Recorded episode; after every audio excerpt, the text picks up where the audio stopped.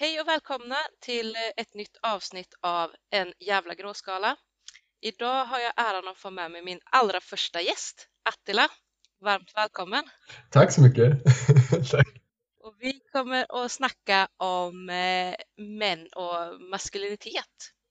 Yes! Känner du dig redo? Jag tror det. Hoppas. Det är bra, då kör vi!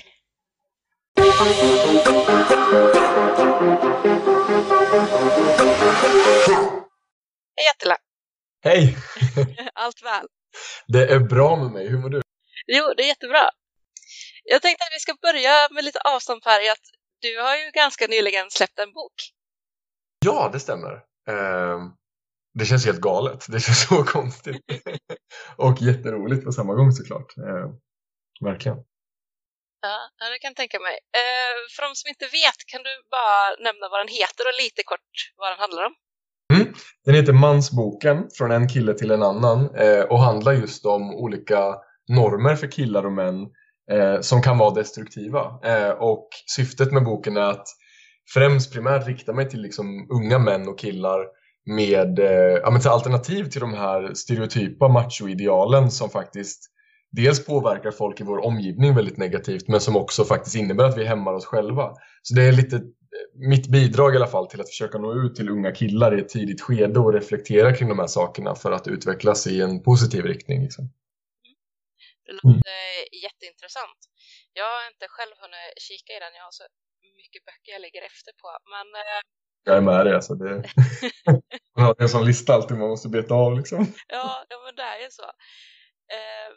Men tänk, eh, för min egen del så tycker mm. jag att det här är ett skitbra initiativ, en jättebra grej, just för att män behöver snacka mer om feminism och machokultur och allt sånt där. Men jag vet ju också att det finns lite, lite motstånd emellanåt. Mm, att mm. tycka att just det här med feminism och jämställdhetsfrågor och så, det är, det är kvinnors sak att prata om. Feminismen är för kvinnor.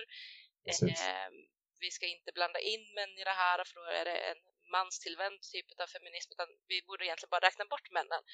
Mm. Eh, nu kan jag ju gissa mig till att du eh, inte håller med om detta med tanke på att du har gjort den här boken och så, men hur ser du lite på den inställningen att, mm, mm. att vi kvinnor eller icke-män som sysslar med feminism borde skita i er män? Mm. Alltså jag, jag har verkligen full förståelse för eh, åsikten att, att män ska liksom hålla sig undan och inte ta för mycket plats i de här frågorna just när det gäller feminism liksom som, som rörelse. Eh, det har jag verkligen. Eh, och faktiskt det stora motståndet som jag möter i att prata just om machokultur och mansnormer är från andra män eh, som inte är feminister, som är antifeminister snarare, liksom, som ser ner på den här rörelsen. Eh, men, men mitt sätt att se på det är att jag försöker, och det är klart att jag också kan göra misstag, liksom. det är vi alla människor, liksom, och, och hitta en balans i det här. Men jag försöker verkligen anstränga mig i eh, tanken om att jag ska göra min plattform feministisk. Att, att jag ska på mitt håll göra vad jag kan för att bidra och jag riktar mig liksom enbart i det, på det sättet liksom mot män.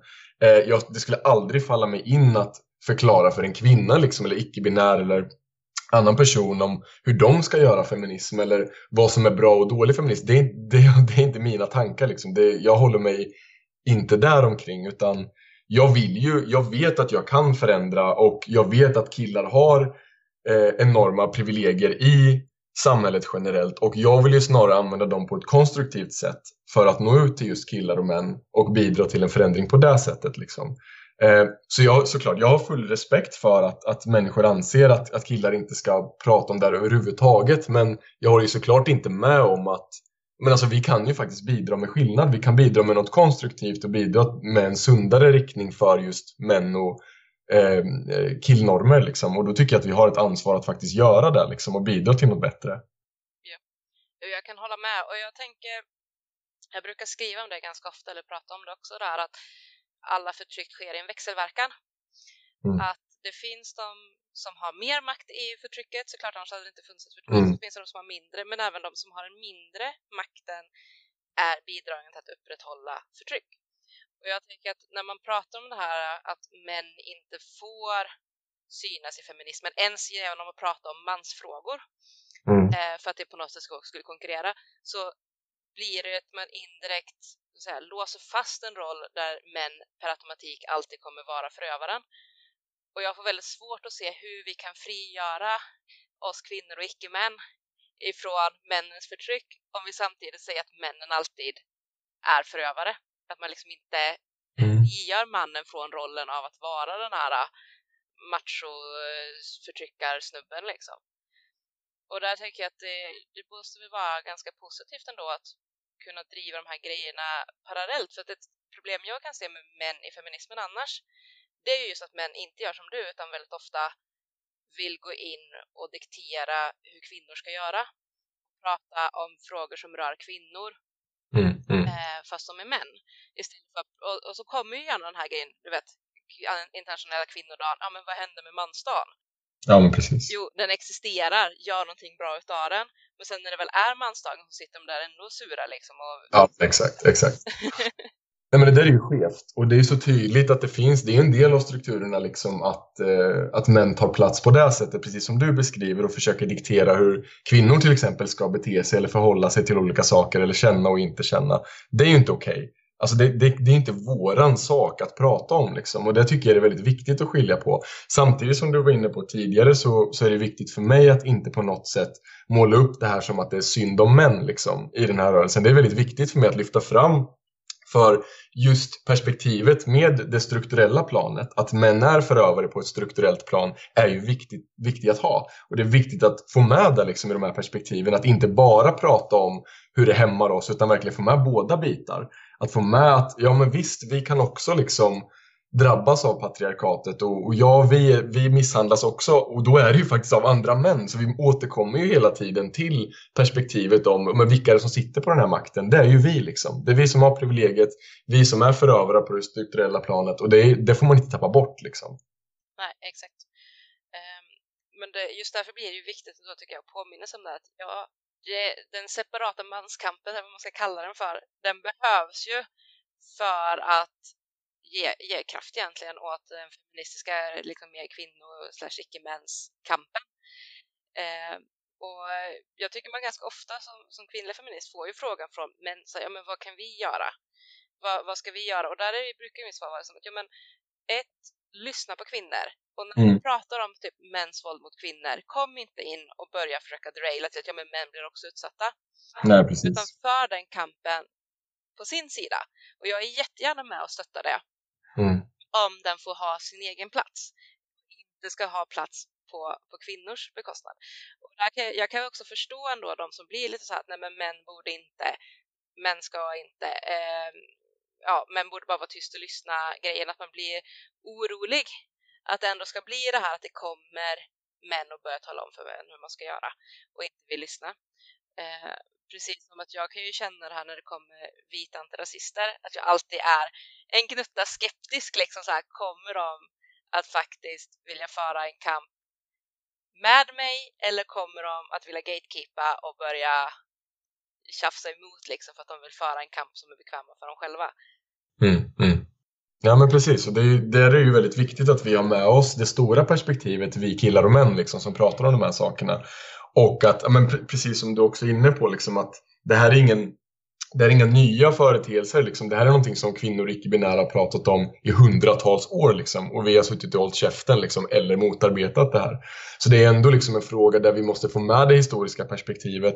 Det är en fråga där vi måste liksom ge cred där cred är due. Eh, och se till så att det också lyfts fram i perspektivet liksom, och se till så att vi inte, så att det blir som du, precis som du säger, att man blir gatekeepers eller tar över på ett annat sätt, liksom en rörelse som, men jag tyckte det var ganska bra att du kallade det ändå för en separatistisk liksom, eh, ett separatistiskt sätt att arbeta med just frågor som rör jämställdhet. Att för mig är det viktigt att jag riktar mig direkt till killar och män med de här frågorna till exempel. Eh, och att jag inte talar för kvinnor på det sättet utan ur mina egna erfarenheter som man i machokulturen, hur det har påverkat mig, hur det har påverkat människor i min omgivning. Alltså, det är ändå viktigt att få med de här individnivåerna också såklart, men då får man hitta den här balansen också. Och det kan ju vara väldigt svårt liksom. Ja, det är helt klart en utmaning. Mm. Eh, men det är en viktig utmaning att ta. För alltså, like it or not, eh, med det struktur vi lever i så har vi ju problemet att män lyssnar hellre på andra män. Mm. Mm. Och ibland är det jättenegativt Men i frågan om att kunna förändra strukturerna som just drar män så är det ju viktigt att det finns män som tar den här grejen och säger att nej men vi måste kunna göra bättre. Vi måste kunna få en annan mansroll, en annan bild av vad män ska vara. För med det så följer ju också det här och i det måste vi kunna lyssna på kvinnor. Alltså, det är ju en grej som följer med som jag ser det. Att mm, mm. Man börjar med att prata om det utifrån hur det är att vara man med erfarenheten av att vara man. Och sen, ja, och nu måste vi också lyssna på kvinnorna. Hur upplever kvinnor det att vara kvinna? Eller hur upplever icke-män det att vara inte män och så vidare. Alltså, mm. eh, Precis. Få den här, ja, vad heter det? Eh, ömsesidiga respekten på något sätt, att kunna lyssna på varandra. Mm, mm. Exakt, och det är viktigt, det är viktigt att sluta upp bredvid varandra för precis som du säger, det är ju problematiskt att män lyssnar mer på män på ett annat sätt.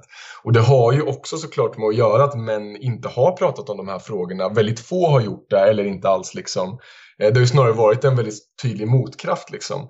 Så när, när liksom en, en kvinna tidigare har sagt till exempel då eh, ja men machokulturen hämmar män på det här sättet, på det här sättet, på det här sättet då, då rycker ju män på axlarna för att vi tittar oss omkring och ser, nej men hallå, nu, alltså det här klassiska liksom förminskade sexistiska, okej okay, nu är det en kvinna som säger åt oss hur vi ska vara men det är inga män som gör så här, det är inga andra män som pratar om det här. Eh, så då, är ju, då, kan, då kan de avfärda det lätt liksom. Vilket är så jävla synd, alltså vi borde ju lyssna liksom. För det är ju det är ingen åsiktssak som eh, som icke-män har lyft liksom, när de har kritiserat de här sakerna och tagit upp och problematiserat normer kring killar och män. Det är ju fakta, det är statistik, det är forskning bakom det här och det har alltid varit det.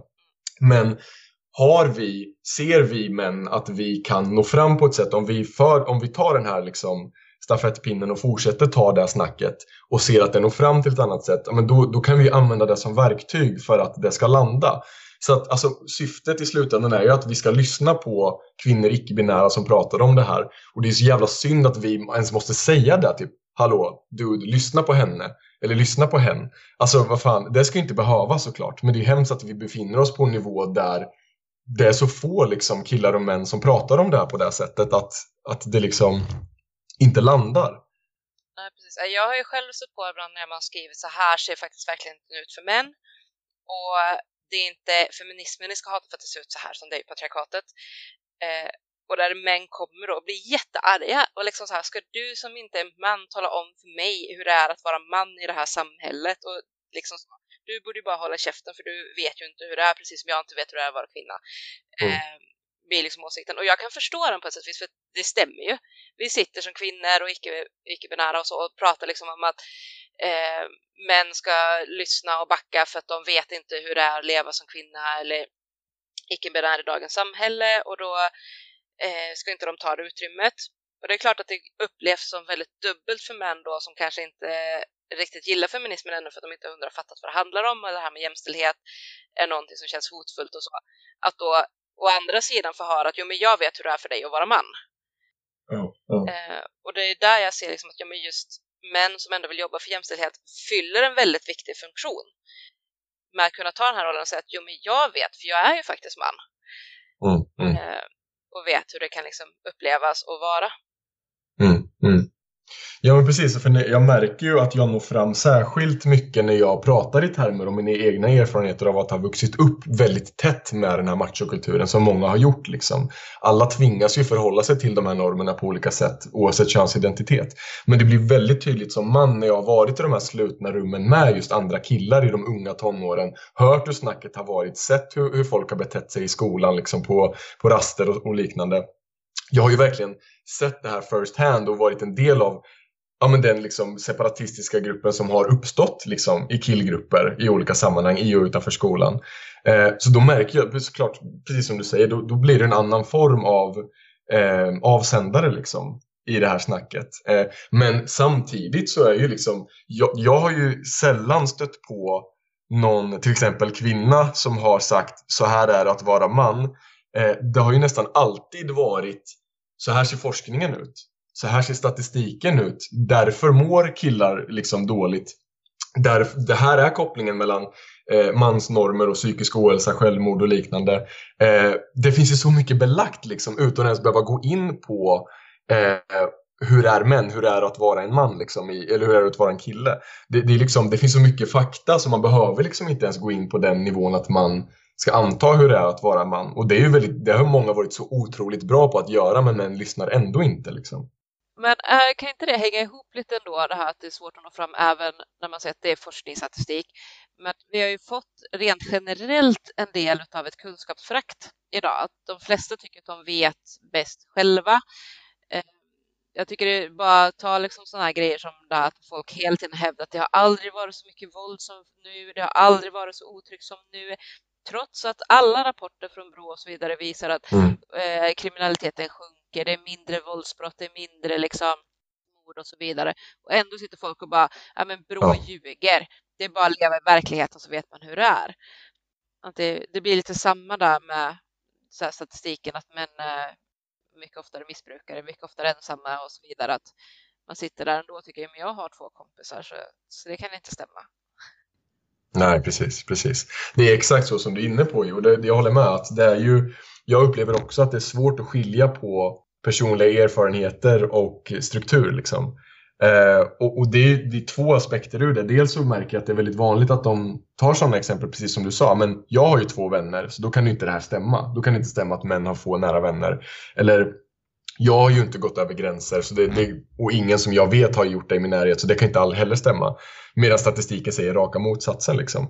Och det går ju också ihop med eh, faktiskt problemet med att män inte ser vissa saker som problematiska. Att de inte ser sexistiska skämt till exempel eller eh, transfobiska skämt som olämpliga eller hur det hör ihop med den här strukturen som ett problem. För de kan skaka av sig det men vadå, jag skämtade ju bara. Och inte ser liksom den här kopplingen. Så det är liksom dels problematiskt att man vägrar se till forskningen i, i vissa fall och att man faktiskt inte ser sitt eget beteende som ett problem på något sätt. Där är det ju viktigt att fortsätta pusha liksom och förklara tydligt. Ja men hallå, därför är ett sexistiskt skämt inte okej okay, och därför hör det ihop med eh, högre steg i en våldspyramid där du bidrar till en, liksom, en machokultur som är skadlig. Liksom.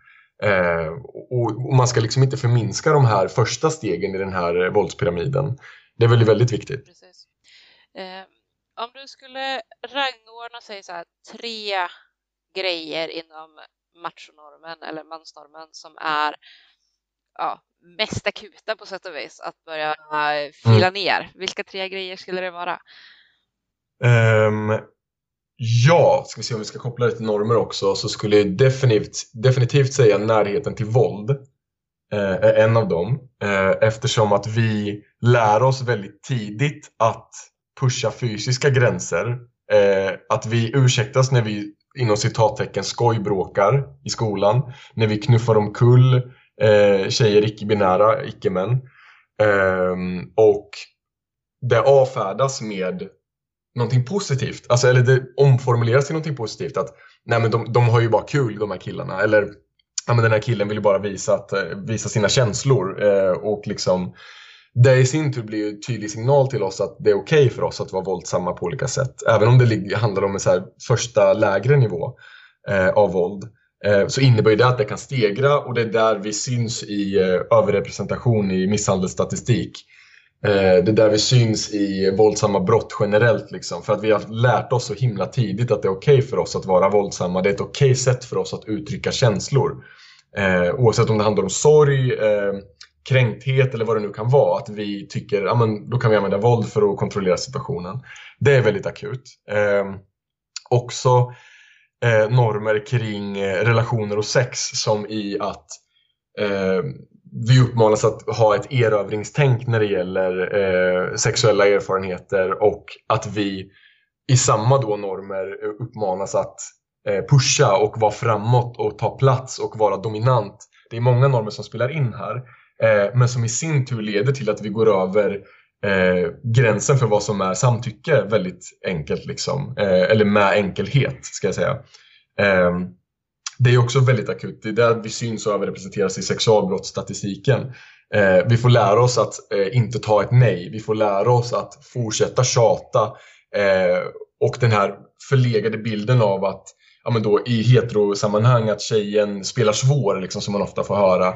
Eh, och att man då måste fortsätta pusha trots att den här personen då kanske är väldigt tydlig med att jag vill inte, nej. eh, eller visa på andra sätt liksom att du, det finns inget samtycke här. Eh, så skiter killar i det liksom, i vissa sammanhang på grund av liksom, hur vi förhåller oss till och aktivt upprätthåller just de normerna. Eh, och sen för att liksom en, annan, en tredje då som faktiskt hör ihop med alla de här är ju sättet som vi hanterar våra känslor på. Eh, som hör ihop med psykisk ohälsa och, och hur vi överrepresenteras i självmordsstatistiken.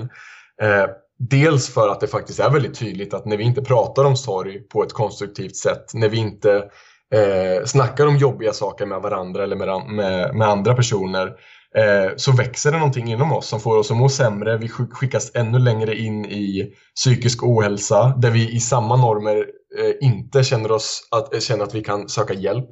Eh, det här är liksom, alla de här normerna backas ju av forskning såklart. Ehm, och att vi inte söker hjälp leder i sin tur till att vi i stor grad eh, tar eh, våra liv. Um, och i hela detta så spelar ju normen om våldsamhet in. För vi, när vi blir deprimerade till exempel så agerar vi på ett annat sätt. Vi blir mer utåtagerande, aggressiva. Eh, som vi hanterar andra känslor på. Liksom, eh, för att gömma hur vi mår, för att inte visa oss sårbara på något sätt. Det här drabbar ju också människor i vår omgivning. Det drabbar dem genom att vi skjuter iväg folk, vi är våldsamma, vi brukar våld på olika sätt eh, när vi mår dåligt. Eh, och det handlar om att vi inte tar tag eller tar ansvar för våra känslor och vårt mående. Eh, söker hjälp, eh, utvecklas. De här bitarna försvinner då. Liksom. Alltså jag tänker att hela det här med eh, incelrörelsen är ju liksom en mm. koncentrerad form utav alla de här grejerna. Att du har Precis. deras syn på att ja, men, eh, sex är typ en rättighet. Och när de mm. inte då får till det med tjejer så mår de jättedåligt. Men istället för att ta ansvar för sitt eget mående och söka mm. stöd för att kunna komma ur en depression eller liknande, nej, men då lägger de över det på att det är kvinnornas fel för att kvinnorna inte vill dejta dem. Och då är mm. lösningen mm. våld mot kvinnor. Eh, mm. Så det, ja, som sagt, det blir ju liksom spetsen på något sätt på hela den här grejen. Eh, ja, ja precis. Jag tänker liksom spontant också på en grej det här med just att visa känslor och så vidare. Eh, men det här att kunna vara offer som man. Mm. Kanske i synnerhet när det kommer till sexualbrott för att det är ett så könat problem. Eh, på det mm. stora hela att det är mest män som är förövare, det är mest eh, kvinnor och icke-binära som är offer. Men det finns ju fortfarande de här manliga offren och speciellt om man börjar titta neråt i åldrarna när det kommer till övergrepp på barn och så, så är det betydligt mm. jämnare könsfördelning att pojkar blir utsatta. Men det kommer inte alls upp till ytan på samma sätt som när flickor blir utsatta. För att flickor lämnar oftast tydligare skador än vad det gör på killarna. Och det finns den här bilden av ja, men, även unga små pojkar eh, att de ska ha någon form av otyglad sexualitet, alltid redo grej, att det inte går riktigt att utnyttja en pojke. Mm. Och det, jag märker det själv emellanåt när jag försöker lyfta frågan så att pratar man om våldtäkter mot kvinnor eller mäns våld mot kvinnor, ja men då kommer alltid någon och liksom vill sådär, ja men männen då, männen då. Men när man lyfter de här frågorna specifikt och säger, men låt oss nu prata om synen på manliga offer, då blir det knäpptyst. Även från männen som nyss har liksom suttit och tyckt att ja, varför pratar vi inte om männen? Eh, mm. För att någonstans antagligen också innanboende hos dem så finns ju den här lilla tanken att äh, men männen kan nog inte vara offer på riktigt. Men man vill ändå försöka trycka in det någonstans för att minska ner eh, allvaret i det kvinnor utsätts för. Mm, mm. Har du eh, själv känt av det på något sätt att det är väldigt svårt att få prata om män som som just offer och inte alltid förövaren. Ja, precis. Alltså, jag, jag har ju mer fokuserat på Eh, ett annat spår liksom just i frågor om, om machokultur. Men jag märker definitivt av det du är inne på just med det här derailandet eh, och att det då när man faktiskt får möjlighet, när jag har ställt raka frågor också, bara här, men vad vill du säga då? Liksom? Till och med när de har derailat så har jag ju bemött ibland med okej, okay, men säg vad du liksom vill ha sagt så pratar vi om det nu vi gör det nu, liksom. prata med mig. Eh, så jag delar din erfarenhet att då blir det ganska så här, oj, liksom, var inte beredd på det. Eh, vet inte riktigt vad jag ska säga. Liksom, så. Eh, och jag tror att alltså, problemet i det här är eh, att jag tror inte många är intresserade av att ha det här samtalet Särskilt inte när de tar upp det på ett sånt sätt när det handlar om någonting annat.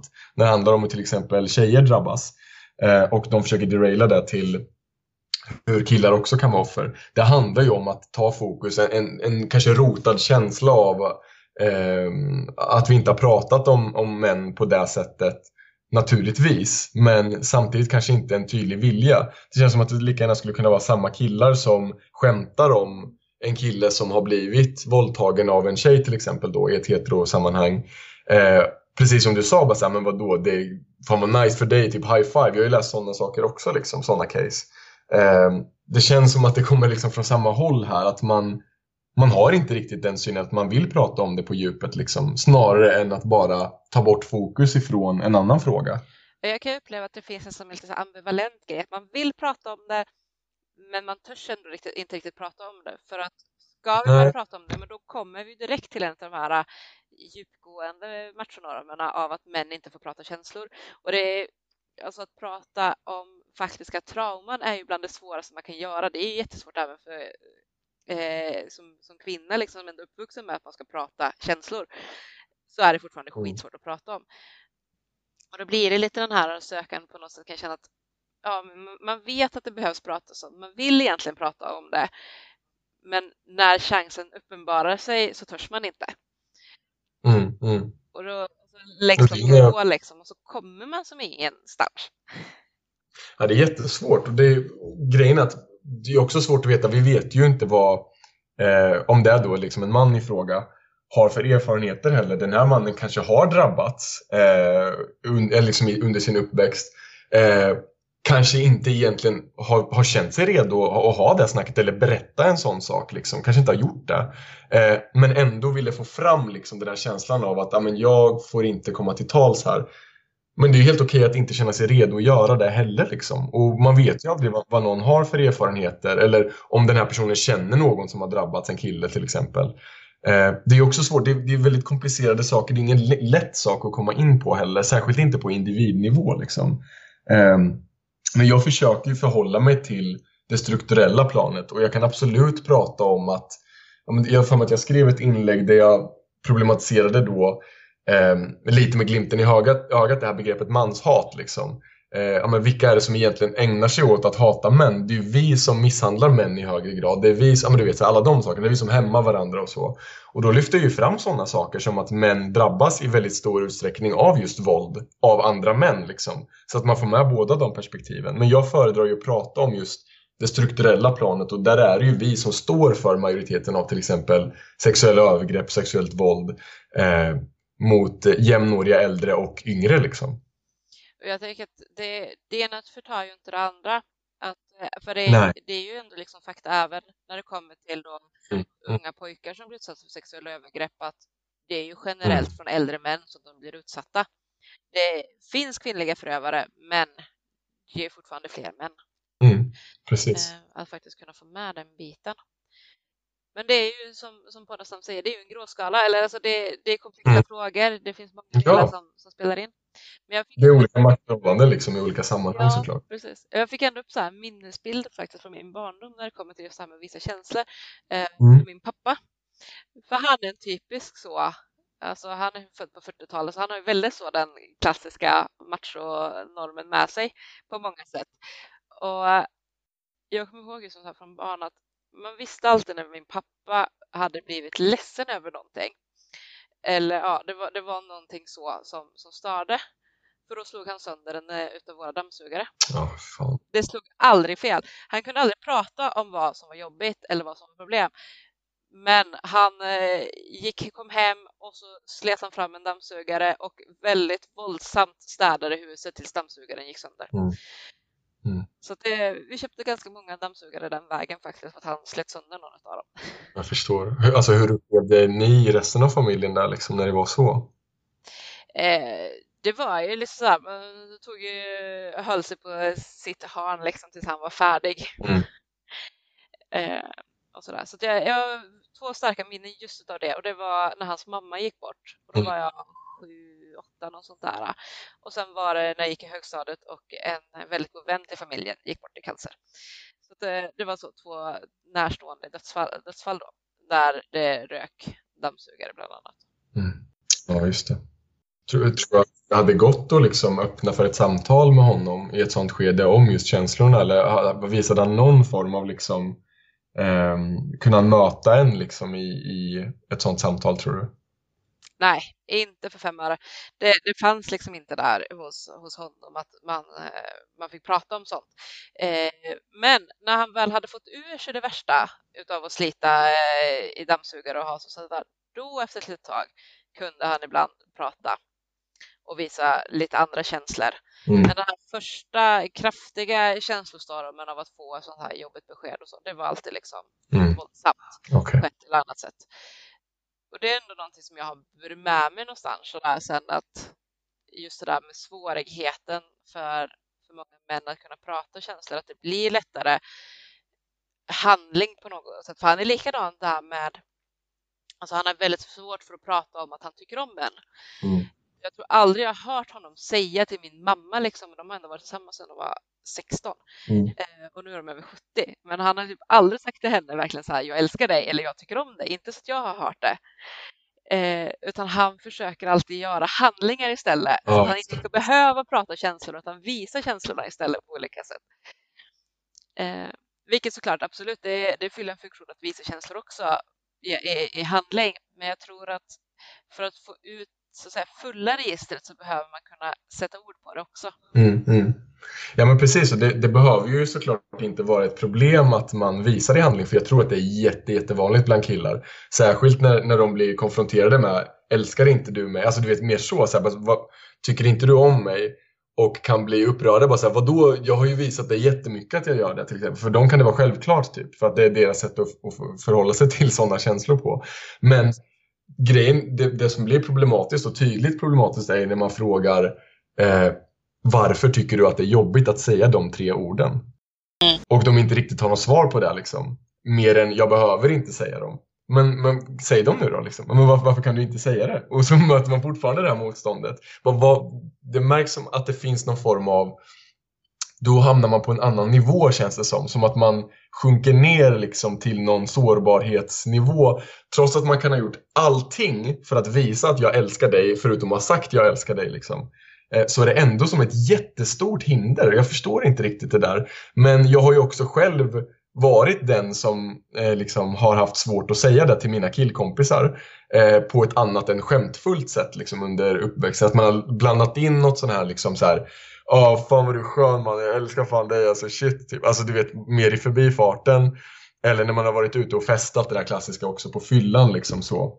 Ja, precis. Där. Du är så jävla bra alltså. Ja, älskar det. och sen så skämtar man om det nästa morgon. Bara såhär, åh shit vad pinsamt liksom.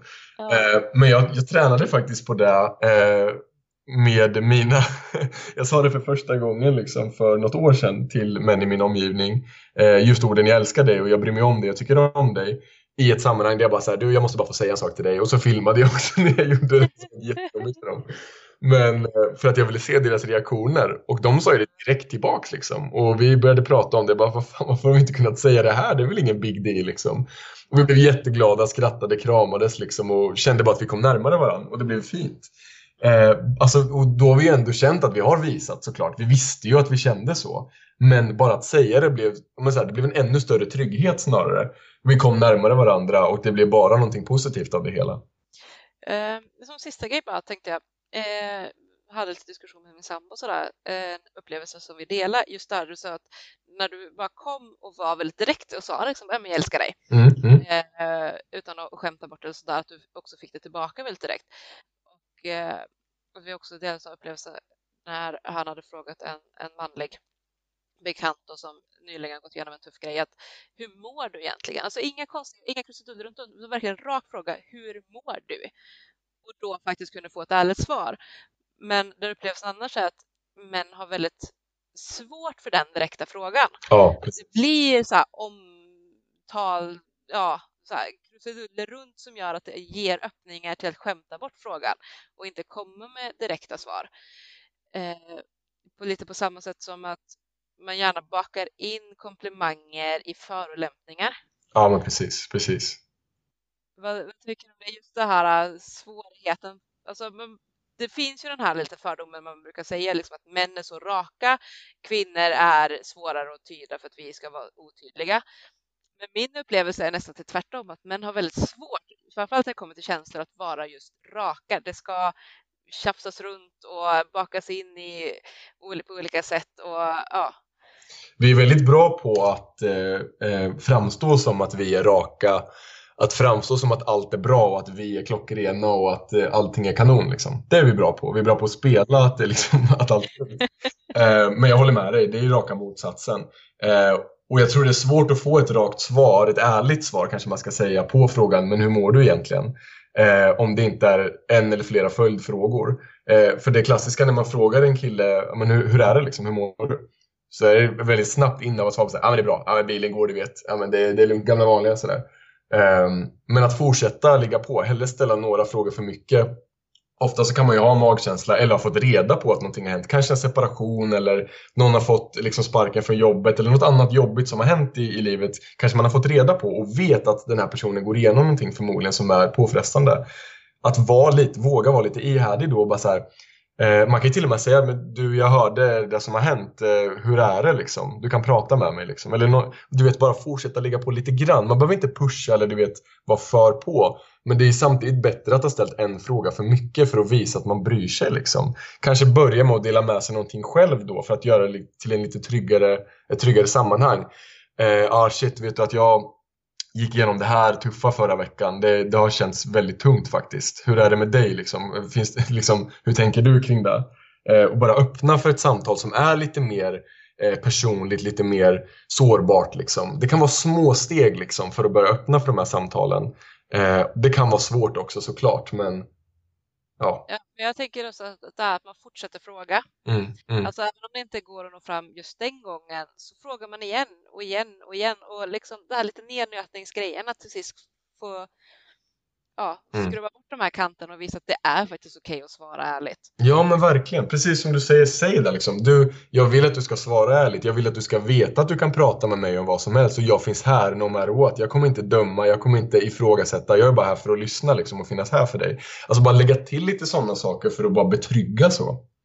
Ja, för jag tror eh, faktiskt i väldigt många av de här äh, grejerna som vi kvinnor och icke-män blir utsatta för när det kommer till våld och så vidare. Så en del av så att säga pudelns kärna i det där är ju just det här att män inte pratar känslor och framförallt mm. inte känslor med varandra. Mm. Verkligen, jag tror också precis som du säger att väldigt mycket har sin grund där. Väldigt mycket har i sin grund att vi inte bearbetar känslor på ett konstruktivt sätt och att vi inte känner oss bekväma med att prata om jobbiga saker eller jobbiga tankar på ett annat sätt än i termer av aggressivitet liksom. Eller att vända det inåt och bara vara helt knäpptyst om det istället och låtsas som ingenting. Eh, jag tror det skulle gynna oss som killar och män jätte, jättemycket om vi började prata mer om våra känslor. Eh, och det kan låta banalt, det kan låta som så här, fan vilken larvig nivå, men vi måste seriöst börja på en sån nivå. Vi måste börja med liksom, grundläggande empati, grundläggande trygghet, känslobearbetning liksom, bearbetning och sen ta det därifrån. Det kommer gynna oss och det är viktigt för människorna i vår omgivning som får ta de ultimata konsekvenserna för när vi inte bearbetar våra känslor. Håller med absolut.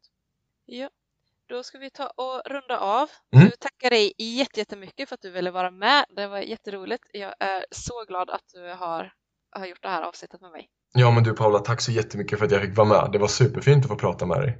Ja, och så hoppas vi att lyssnarna har gillat avsnittet och att de vill lyssna igenom ish en vecka när nästa kommer ut. Mm. Ja. Tack så mycket. Tack. Ha det bäst. Ha det bra. Hej.